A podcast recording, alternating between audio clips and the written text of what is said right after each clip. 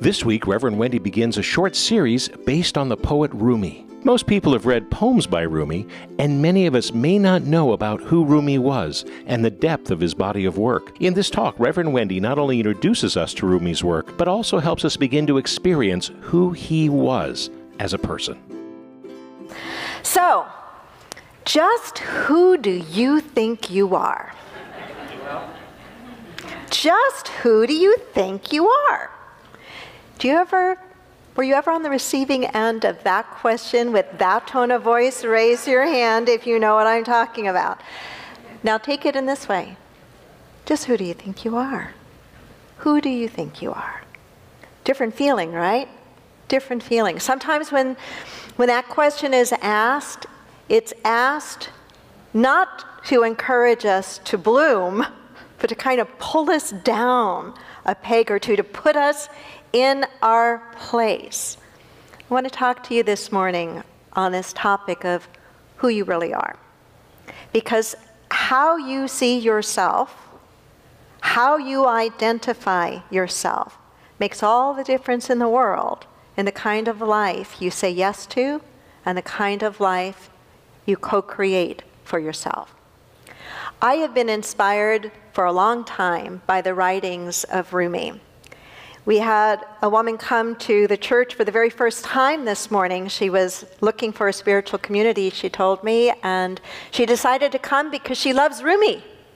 And she thought, I want to come and hear this person talk about, about Rumi. Rumi strikes a chord in many of us because Rumi was a mystic. Rumi lived in the 13th century. He was a Persian, Sunni, Muslim poet he was a scholar, a theologian, but most of all, a Sufi mystic. And if you know anything about Sufism, you know that it is the mystical arm, the deeper spiritual practice and understanding of Islam. It's the exploration into the truth of the divine and into the truth of the heart of wisdom and compassion. And in that, it's very similar to the mystical understanding and teaching of unity, and also to the mystical teaching of Jesus the Christ that's not always found in the standard four Gospels, but is usually found in some of the other Gospels, like the Gospel of Thomas and some of the Gnostic Gospels. So, who do you think you are? The way that we answer that question, in part, has to do with what we have identified with growing up. For some people, the basis of the answer to that question has to do with their race or their sex or where they were born or how they were raised or what happened to them. And those become the ways that they identify and the way that they see themselves in the world. But I would suggest that all of those are, at best, incomplete and perhaps even completely inaccurate. That the way that we ought to look at answering that question, who do you think you are? We should look at it through spiritual eyes, through the eyes of mysticism. And I want us to take a look at it through the eyes of the Sufi mystic Rumi. There are three general categories of quotes of his that I want to share with you. And the first category are statements that he has made or written about knowing who and what you really are. One of my favorites is this You are not a drop in the ocean, you are the entire ocean in a drop. That's powerful. Can you grasp how powerful that is? I mean, it's really, you can hear the words, but really take them in for a moment. You're not a drop in the ocean. Do you ever feel kind of really tiny? You know, and if you ever look out at the big, massive, beautiful sky at night, and you think, my gosh, I'm this one person on this very small planet in this immense galaxy. It's very easy to feel very insignificant, right? To feel like we're just a little drop. But the truth of the matter, in terms of our essence, what we really are, is we are not a drop in the ocean. We are the entire ocean in a drop. All that God is, all that Spirit is, all that the divine is, we are that too. Not just some of us, Not just those that look like us or believe like us or vote like us. That one's included. but all of us.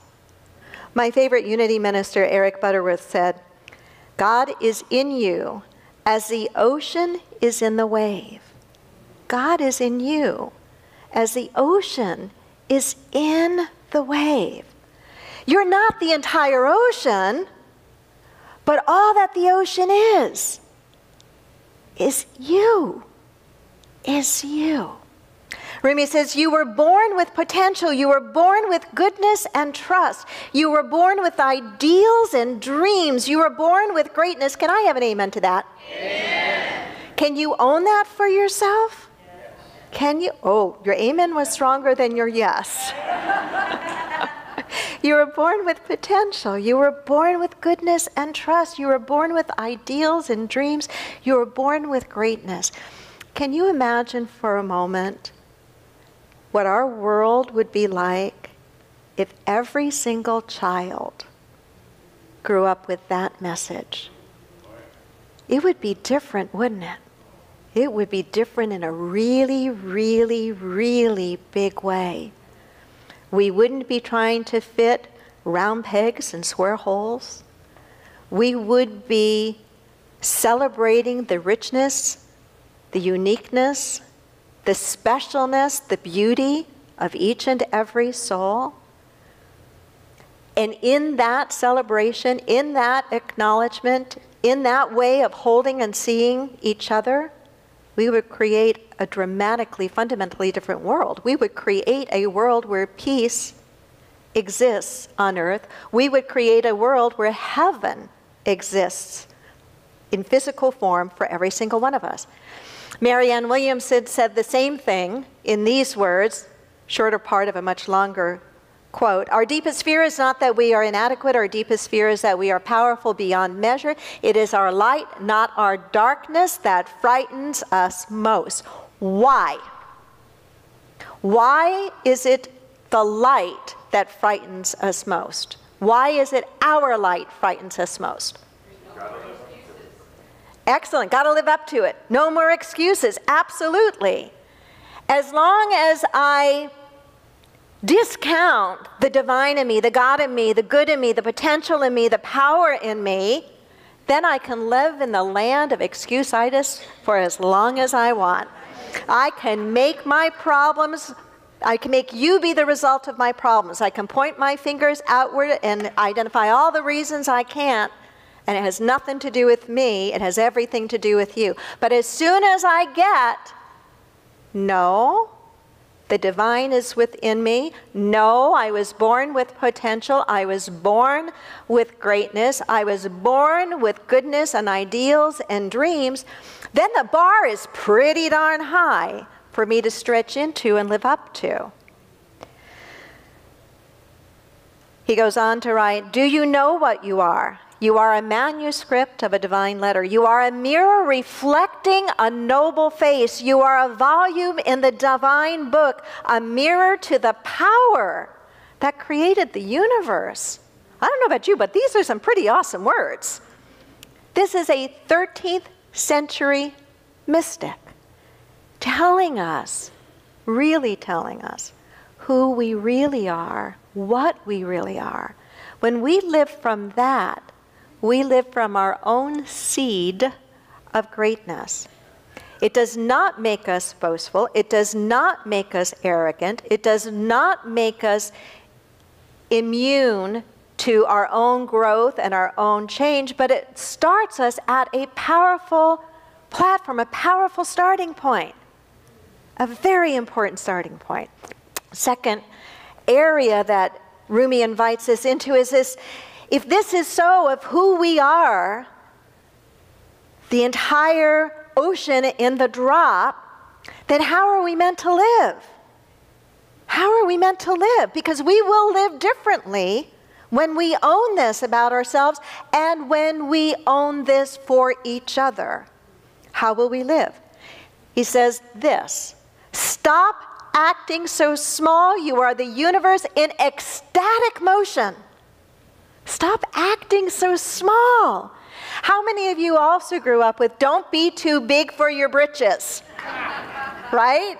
Right? Children are to be seen and not. Oh boy, we, we lived in the same culture, many of us in, in this room, to put us in our place. But that's not the place that we belong in. That's not the place we belong in. Stop acting so small. You are the universe in ecstatic motion. Well, what does that look like when we stop playing so small?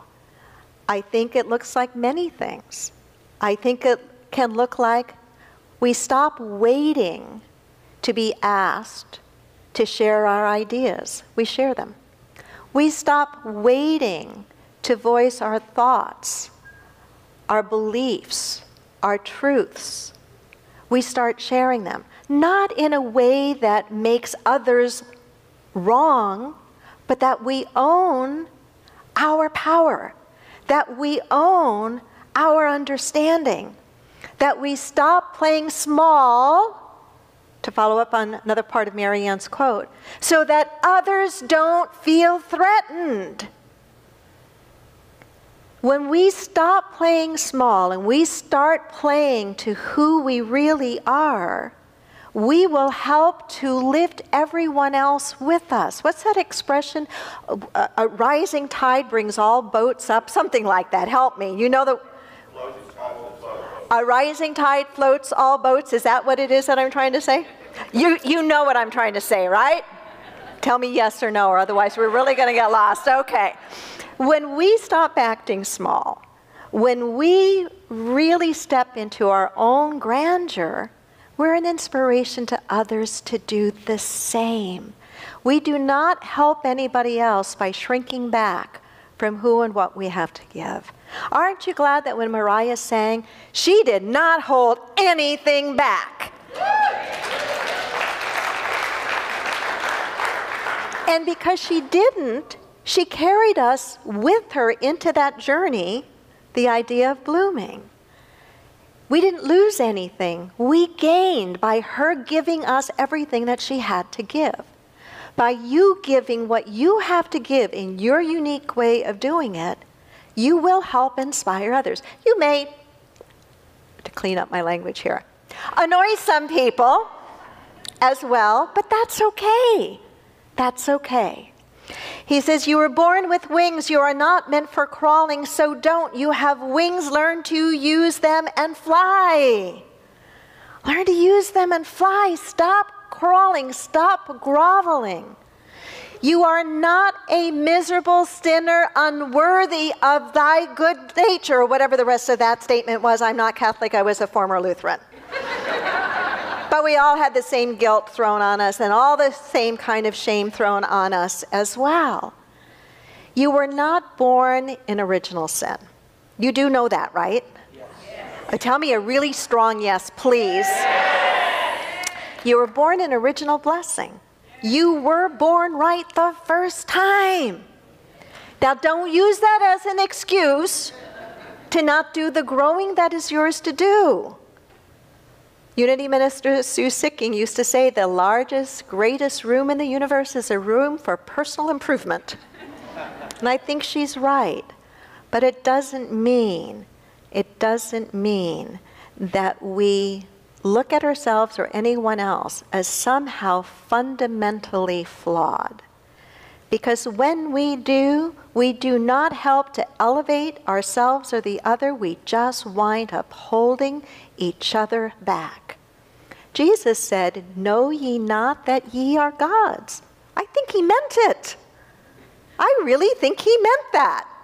He didn't say, Know ye not that you are God. I think there's a difference there. I think there's a difference there. I think he was pointing us to the same thing Rumi's pointing us to the inherent greatness within every single one of us.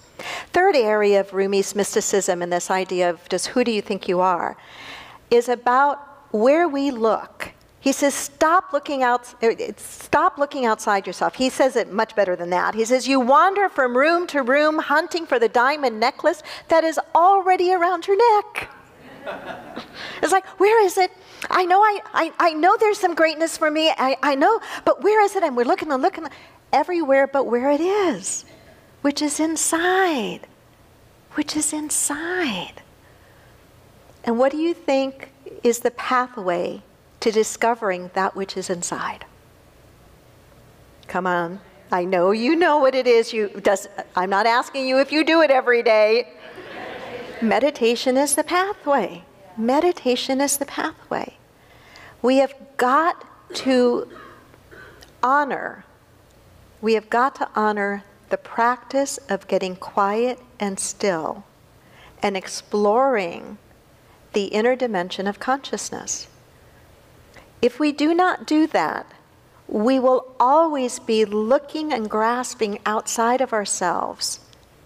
And that which we want is not going to be found there. It's going to be found in here. You wander from room to room looking and hunting for the diamond necklace that is already around your neck. He says it yet another way this universe is not outside of you. Look inside yourself. Everything that you want, you are already that. Everything you want, you are already that. What does that mean? It means that you cannot look at another person and see the, the divine, the potential, the, the qualities that you admire in that person if you did not also have, at the very least, the seed of that inside yourself. So think about the people that you admire the most. And then think about the things that you admire most about them. Make a short list of that. What are those things? I bet you will find that while there may be several people that you genuinely admire, that as you start to identify what is it in them that you most admire, you're going to start to see some themes. And if you look more carefully at those themes, you will find truly that they are mystically pointing you back to yourself, to the very seed of those things within your soul that is actually asking to be expressed. That's why you're seeing them in the other. Because your soul is saying to you, on this journey, in this car- incarnation, your soul is saying to you, this is what you are to harvest. This is what you are to cultivate. So instead of looking and feeling less than when you see that in the other, look and say, hey, here's my homework. Here's what my soul is wanting to develop and, and, and deepen and expand inside of me. The universe is not outside of you. Look inside yourself. Everything that you want, you are already that. And he says again, Why are you so enchanted by this world when a mine of gold lies within you? If you really believe that, would you not go searching with all your mind and heart and soul? In a way, it's like the pearl of great price that Jesus talked about in one of his parables. He said, when the merchant finds a pearl of great price, he goes and sells everything else to get that. When you look inside yourself, you will find that pearl of great price and you let to sell everything else isn't about the physical stuff. It's about shedding all the other self doubt and beliefs and limiting thoughts and cultivating that pearl. So here's the follow up homework assignment for you. So I gave you a homework assignment prior to the meditation, and that was to watch the movie The 13th and to watch the movie White Like Me for your spiritual self, well, that's also for your spiritual self, quite honestly. But tied to this lesson, tied to this idea of who do you think you are? Here are four possible homework assignments. Only pick one. But I'm giving you a buffet this morning. Okay? One could be remembering who and what you really are, that you are God in expression. Okay? Remembering who and what you really are. So that could be your homework assignment for the whole week. Whether you're in a meeting, whether you're having a difficult conversation with someone, whether you're driving on the freeway during rush hour traffic, the ultimate spiritual classroom test, remembering who and what you are and who and what everybody else is. on that freeway. Or your homework is to love yourself more this week. How do you do that? You think of the way you think about, talk about, treat your bestest friend. And if you are not thinking about, talking about, treating yourself the way you would treat your bestest friend, then you're not loving yourself enough. Or challenging yourself more. Challenging yourself more. Or, this is the last one on the buffet table, trusting yourself more. Trusting yourself more. Namaste. Thanks for listening. Sunday services at 9 and 11 a.m. Inclusivity. It's worth the drive. Subscribe to our podcasts and download our free app for instant access to a wealth of spiritual teachings, services, and events.